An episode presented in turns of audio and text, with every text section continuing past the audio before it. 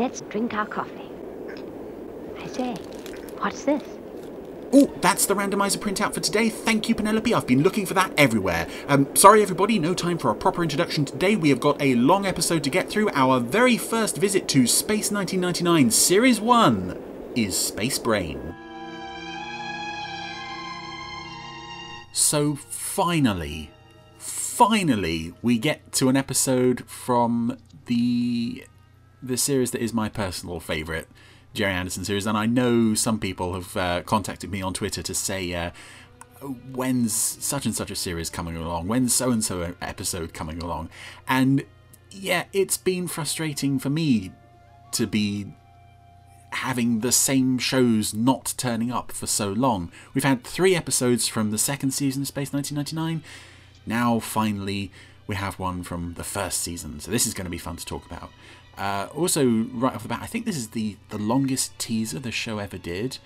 Um, oh. That's the first line of dialogue. Time we had a new puzzle. Time we had a new world. This is a, a rather charming intro where it's just showing like the downtime of the Alphans. Most of them are doing jigsaws. It's the same jigsaw, but Paul is reading a book, and I think Sandra is knitting or crocheting something. Um, and again, it just it's pointing to the fact that this show is genuinely always trying, well, mostly trying to pre- to present these characters as as real and human, which it always got criticised for not doing. Um, but it's just little moments like that scattered all the way through this show, and you don't really need to look very hard to find them. They're usually there. They're just not being like massively drawn attention to. I'm also noticing we have this uh, this mystery to open the episode where this sort of alien-ish writing is appearing on the monitor screens of uh, all of the comm posts throughout the base. And of course, the screens are mounted just above the clocks. And in early episodes, they were like fanatical about making sure that the clocks matched from scene to scene and would change over the course of the episode. This, by this point, they've just given up with that. So, this scene of everybody like seeing this stuff coming through on the comm post in the medical center or in Kelly's quarters. Everybody in, on Alpha is living in like a different time zone. It's midnight in the corridor. It's 3 p.m. in Helena's uh, medical center. It's uh, again never meant to be noticed, but we can see it now. Someone or something is trying to talk to us. Alan, do you have an Eagle crew on standby? Yes, sir. Wayland Costo, they're ready to go. All right, have them fly along. Yeah. Anytime uh, Alan sends someone up that isn't him to investigate, it's uh, you may as well just call them I don't know, Dead Meat and Human Shield. You know these two aren't aren't gonna come back. It's like a giant space enemy. And this is one of the few times in the first season where like the space visuals don't really match up to the descriptions, what the character is saying. Or this is you know, amazing and wonderful. This spinning thing is is not quite as bad as certain things that would turn up in the second series, but from a distance, it it doesn't quite quite make it. The lighting in in the Eagle cockpit was certainly helping there, though. Commander, it's incredible. No, it's it's it's average. Oh, and here come the bubbles. More on the bubbles later. Suffice to say, this is. Uh, there are strange shapes. You, you can almost sort of feel the presence of a, a effects technician just with a bottle of uh, shaving foam and a fan just sort of blowing it onto this eagle model. Now, going back to what I said at the very beginning about this being my all time favourite Gerry Anderson show, yeah, that's absolutely true, and it's pretty much been that way ever since I first saw this show back in 1997 when it started being repeated on on BBC Two in the uh, 6 p.m. or 6:25. This would have gone out after the Simpsons uh, cult slot.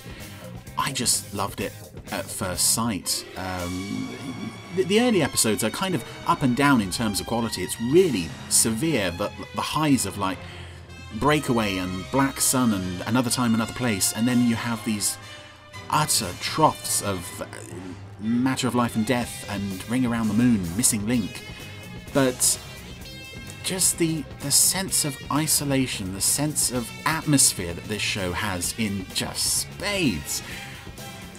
The fact that the science, uh, by and large, is a bit sort of iffy. If the show can entertain you and entertain you consistently, I think it's okay to sort of just, you know, let that pass you by. And this show, by and large, is hugely entertaining for me. I love the design, the aesthetic. I love these eagles. I love this world. I, I yeah, it was just a joy to watch this every week on the BBC. Well, I say every week. It took them about two years to show uh, one season. It's as if Wayland's eagle vaporized.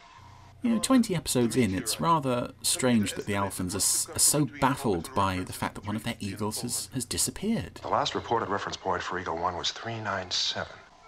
It's possible, just possible, that Eagle 1 was hit by that meteorite. Yeah, maybe these characters who are obviously going to die, like most guest Alphans do on this show, have died. We just can't get our heads around this this week, though. What do you suppose that is out there? And of course, we can't talk about this episode without talking about uh, everyone's favourite Shane Rimmer, Shane Rimmer himself. Uh, and yeah, I love this guy. He's just got such a wonderful voice. Um, even as a one off character like this, who is so obviously doomed, he still gives it as much as he possibly can. It still feels like characters like this are just sort of off screen in, in other episodes. And indeed, you can hear him in, uh, I think, Breakaway and uh, Testament of Arcadia, maybe The Last Enemy as well. Um, possibly in the second season too. But really, who doesn't love Shane Rimmer? We all love Shane Rimmer. We know from from the feedback that uh, the podcast had for the, the Shane Rimmer interview back in pod whatever it was. Uh, you all love Shane, very popular at conventions, and a really nice guy. If you've not met him, I thoroughly recommend doing so. I've got some early findings on this stuff. It's a piece of the coating that I took from Well, the Helena, surface. you really should not be touching anything green in a sci-fi show that you don't know what it is. And a small amount of human tissue. Human tissue. This is such a horrible way to dispose of Wayland and Costo, though. And it's something this show did very well. Found Eagle 1. These two have just died horribly off screen, and I, it's one of the reasons I find this show, even as a kid when I was watching it, it was, it could be scary, but not too much, that it, it put you off watching it. And rather like uh, I, I imagine Doctor Who was for a lot of people, it was that sort of I'm, I'm, this is scary, but I, I'm just with it enough to want to keep watching. And one of the reasons for that, for that was just oh the way they would brutally dispatch characters like that, and not just off screen. Sometimes it was uh, on screen. People were being you know have their flesh melting off and ripped off their bones and things like that. And Kelly's in trouble. I'm going out after him. I don't understand precisely what they were hoping to achieve by sending Kelly out on a spacewalk on his own. Um, I know they say it's to get more of a visual idea of of what's going on. Their instruments weren't working, but it just seems kind of uh, what's the word I'm looking for here? Oh yeah, dangerous to send this guy out on his own into an environment, into a region of space where you know your electrical systems are having problems, if he gets into difficulties, if his communicator goes down, if his life support goes down, or if indeed, as is happening here, he's being brainwashed by the space brain. You would think that you know, there would be something on the Eagle as simple as a periscope that wouldn't require masses of electrical doodads, but from which they could actually sort of see what's going on around them, or even a window. The the passenger module doesn't have windows except on the, the sort of top. His heart and lungs have adjusted to what's going on inside of his brain. The question is, what is going on inside it? This is something that the show, particularly in the first season, but also running into the second season, was very keen on. Things going wrong in people's brains. If you want to do like a Space 1999 drinking game, if you take a drink every time the phrase brain damage is uttered, or someone's brain melts, or someone's brain explodes with tumours, or whatever, you would be just unconscious within about 10 minutes in some episodes. Even right from the very first episode, it's like, I don't know, brain damage was just was just cool to Space 1999. It's uh, it's rather. His heart and lungs are fine. As soon as there's any news, we'll let you know. See, see, I didn't mention his brain because this is an era of brain damage is awesome. Commander, I want to stay I here. know you do, but you can't. Really. Go on, please. Come on, wives can't stay with their ill husbands. It's only for base commanders and random professors who get to do that. Out, woman. Those are computer traces, Victor. They're certainly not Kelly's brain patterns. No, they're someone else's brain patterns. Perhaps we could record them and transfer them to someone else. Maybe that's what's happening here. That's a good idea. We should, if we ever get back to Earth, we could pass that on to a professor in Cornwall or somewhere. Whoever was trying to talk to us before Eagle One was crushed is now using Kelly as a link to computer. This is something else I love about this show, and I know it might irritate some people because it can slow the plot down. I just love how the Alphans have to carefully build the pieces of this jigsaw puzzle, almost as if they don't know.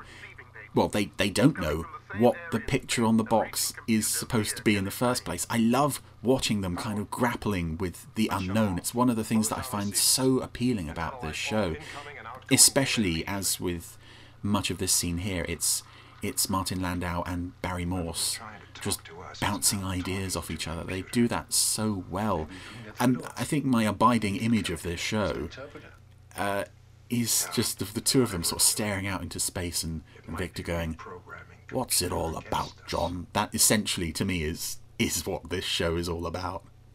Here it comes, best line ever. You must not touch my brain. There we go. That's it. Fantastic. Yeah, Helena is now wearing what looks like. Oh, yeah, another point for the Space 1999 drinking game. Any point in which Dr. Mathias is thrown across the room, another drink.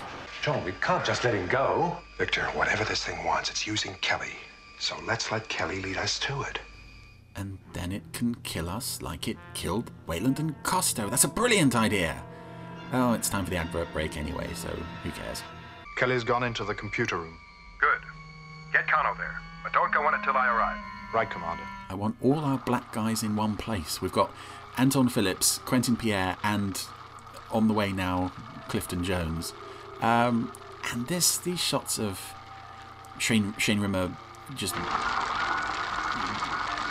keyboarding away on the keyboard. You're working the keyboard with his fingers really fast.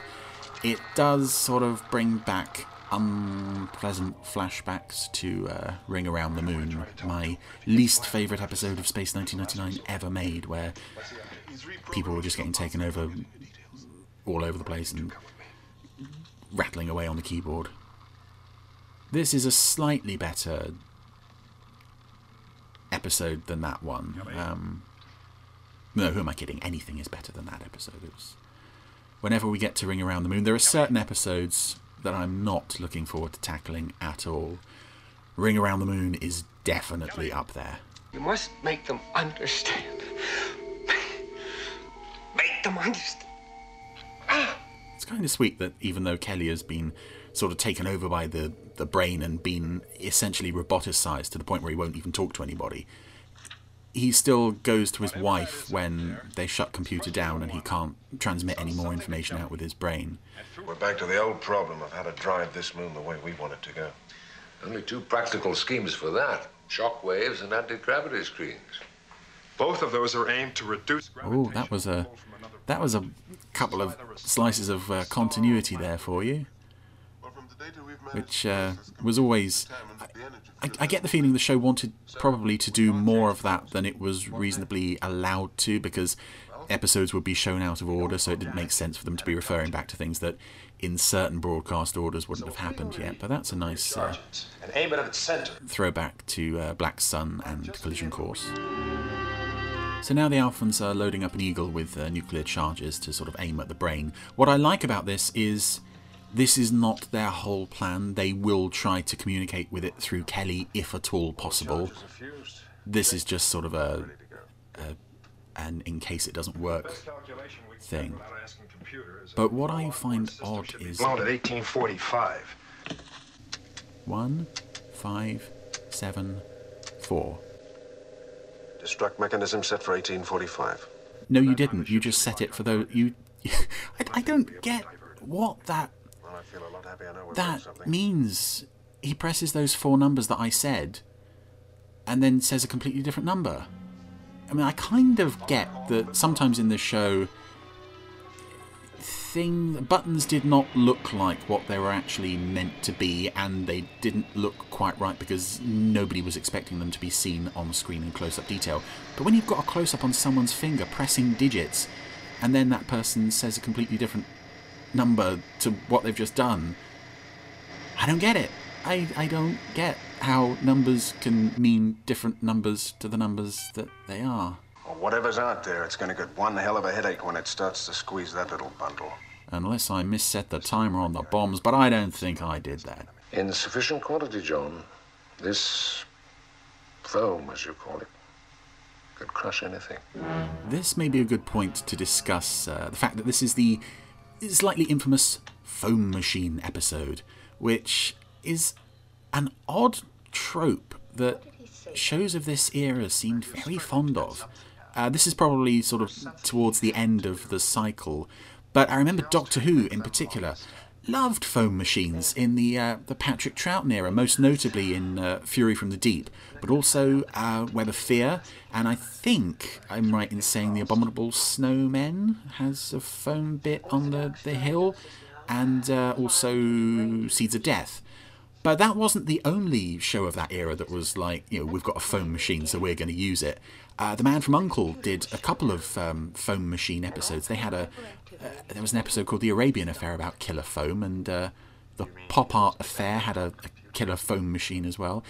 I don't know what it was that suddenly prompted this mania in TV shows. There must be more. If there are more foam machine episodes out there, please let me know because I find it a fascinating oddity of like we, we can make lots of bubbles. Let's film an episode about it. John, if you want me to link your mind to Kelly's so that you can read his thoughts, no.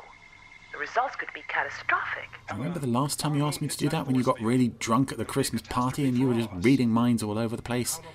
Never again, John. Connected here. So now we have a sequence that is perhaps um, even more than the sort of foam machine finale. This is a, a sequence that I find the most baffling part of this episode. The Alphans have the technology to link one human mind to another. They call it symbiosis. Um, where was this technology before, and why was it never used again? Um, Helena makes you know lip service to the fact that it's dangerous, but wouldn't I don't know. It just seems like that's a fairly radical piece of technology that would massively change human relationships on a on a grand scale. But it's like, oh no, this this old thing we just we just keep it in the, the junk drawer. Again, it's kind of one of those things where we need this in order for the narrative to function. It's also strange that we have an Alphan who has essentially a USB port in the back of their skull, and that's Kano, uh, who is capable of talking directly to the computer. Um, I don't know. Wouldn't it be safer to maybe plug him into this rather than risk losing Koenig on this uh, this bizarre thing? Again, that's the only part of this episode that I really I really have a hard time sort of accepting. And in the middle of it all Although it does lead to some uh, is this brain. some world building with regards to what this brain is actually responsible for. That there are all these planets and all these civilizations out there, and I know in sort of um, follow up novels, um, I think a lot of the several of the Powys Media novels published in the last 10 15 years or so have sort of either picked up on the idea that various civilizations were affected by the destruction of the space brain or even that certain certain planets and characters that we see in the second season were affected by the death of the space brain. I think they said that the uh, the planet of the living rocks was was one of them that was uh, was hit by the death of the space brain. I suppose if it means that that bloody rock gets to suffer, then it's probably worth killing the brain. But uh, Maybe not. These to Kelly. Aw. We've just passed this piece of paper from like half a dozen people round to uh, to Tanya, who by this point was essentially an extra. I, I get the feeling they're kind of giving her something to do here. You know, in the old days, we'd give you a line. Now, just hand this piece of paper to another character and get out of shot.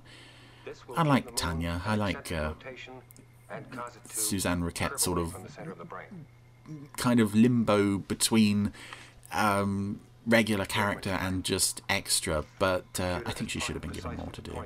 Alan, I want every single man standing by. As soon as that ship lands on the moon's surface, take the charges and place them on the moon's surface as per the brain's instruction. Well, there are 300 of us, John. You want us all out there?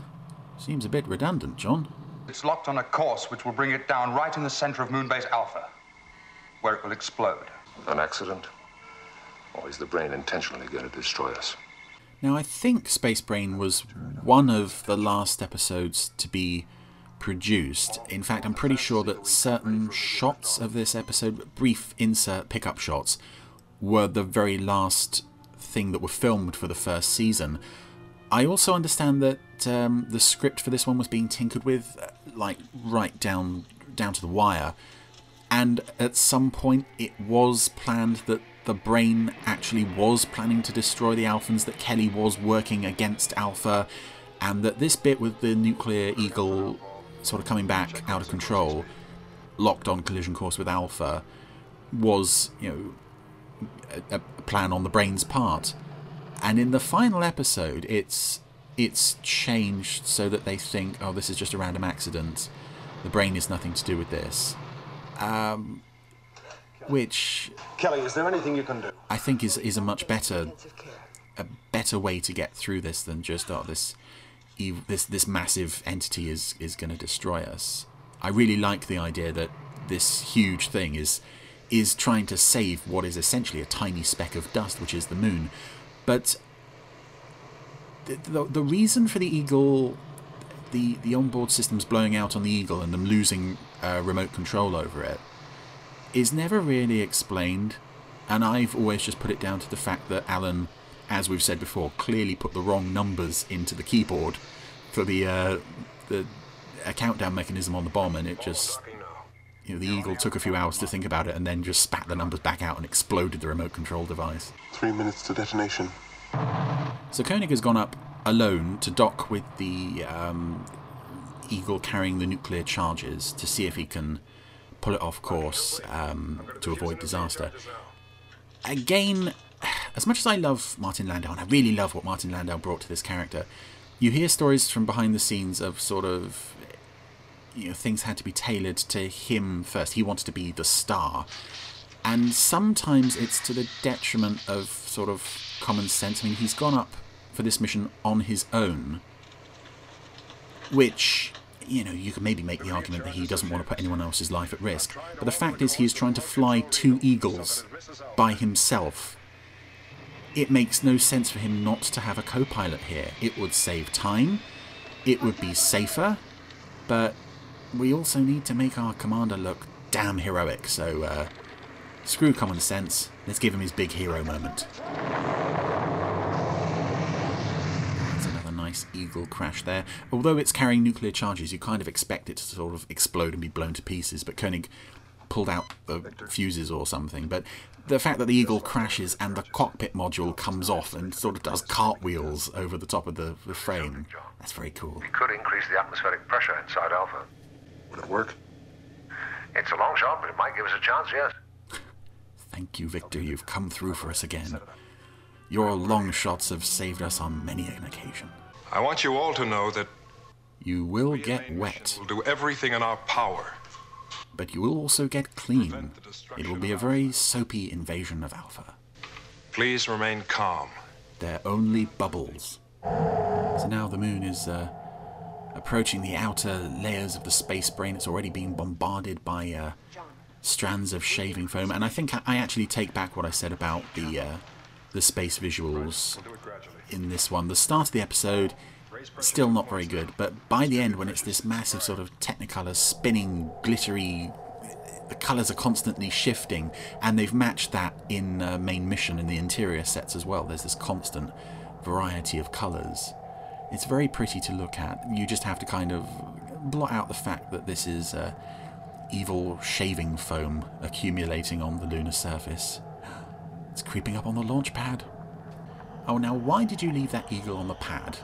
That's just silly. You should have lowered that down and put it away safely. Take better care of your toys, Alpha. You don't have many of them left, and you go through them like I go through socks. Total evacuation. Emergency services only in one minute. Seal bulkheads in two minutes. All right. All those extras, get out of the room. If you don't have dialogue, move out. Despite how goofy this ultimately gets, with people running around in uh, masses of foam that's filling the corridors nearly up to the ceiling, I do really love the sense of doom and atmosphere that's building here, especially with. If we disconnect him, he'll die. I don't know if you can hear it, but it has just come in. The beginning strains of Mars, the Bringer of War by Gustav Holst. Wonderful piece of music. And it also, it, it does feel very Barry Grayish, oddly enough. It, it really suits the visuals. Um, which is a, a strange thing to say considering that we're just watching these massive I don't know what what what do you call a group of bubbles? Um, I don't know. There's just this mass of foam and bubbles is blotting out the screen, and I wonder if this if the addition of this music was always planned, or if it's like um, with the ending of, of Blackadder Four, where you've got this thing in the editing room that you don't think works, and then suddenly you just find this one element. In in Blackadder's case, it was slowing it down, putting the sad music on, putting the poppy fields in. With this, it's just put this music on here, and we can sell the fact that you know, this is meant to be a gripping, serious moment, even though um, we're we're drowning in bubbles. Medical. Atmosphere pressure holding. See, that is just an insanely silly shot of Shane Rimmer drowning in suds. Um, but the music, oh, these poor extras. This is um, this is just silly and wonderful and brilliant and glorious all at the same time. If this music were not here, maybe I would wouldn't be saying that. But the fact that it is, it just makes it feel like it has so much more weight than it does.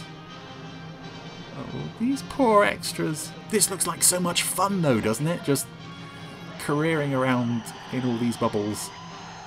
I think.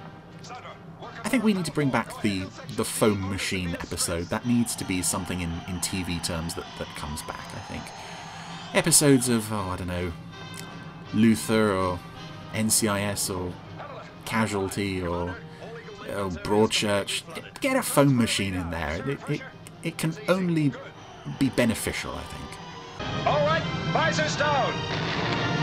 Don't get the bubbles in your eyes, men. It, it stings. I don't think these bubbles would have been made with uh, no more tears formula, men. this is a future Academy Award winner, Martin Landau, groping blindly through these uh, piles of bubbles. Helena, get upstairs to the balcony. Go on, quickly. You too, Sandra. Yeah, because the place is rocking, and yeah, there we go. Nearly fall off the balcony to your deaths. That's what I want.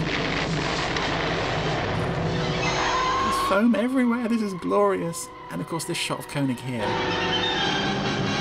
Music, and his visor is covered in bubbles. oh, that was just one of the most glorious gloriously bombastic and over the top things I think in any Anderson series is that that travel through the space brain. I love it. I think we've come through. And we're cleaner than we've ever been before. Complex as the human brain. And just as vulnerable. Here we go. This is this is prime space 1999. We're having a moment at the window. Martin Landau, Barry Morse, and meanwhile, we've got all these extras sweeping up the foam. I imagine that's these scenes as well would have to have been some of the last shot for this episode because clearing up this place after the foam had been pumped in and, and it's it would have had to have got into like a lot of the electrical monitors and such Well, that was Space Brain, and um, essentially it feels like a retread, a rewrite of uh, Ring Around the Moon, but produced to a far more enjoyable level. And and maybe the first half is standard Space 1999. The second half, especially building up to that finale, though, is just this wonderful mix of glorious goofiness and uh, just wonderful atmosphere and dread. Um, still not a fave, but that ending is something so special.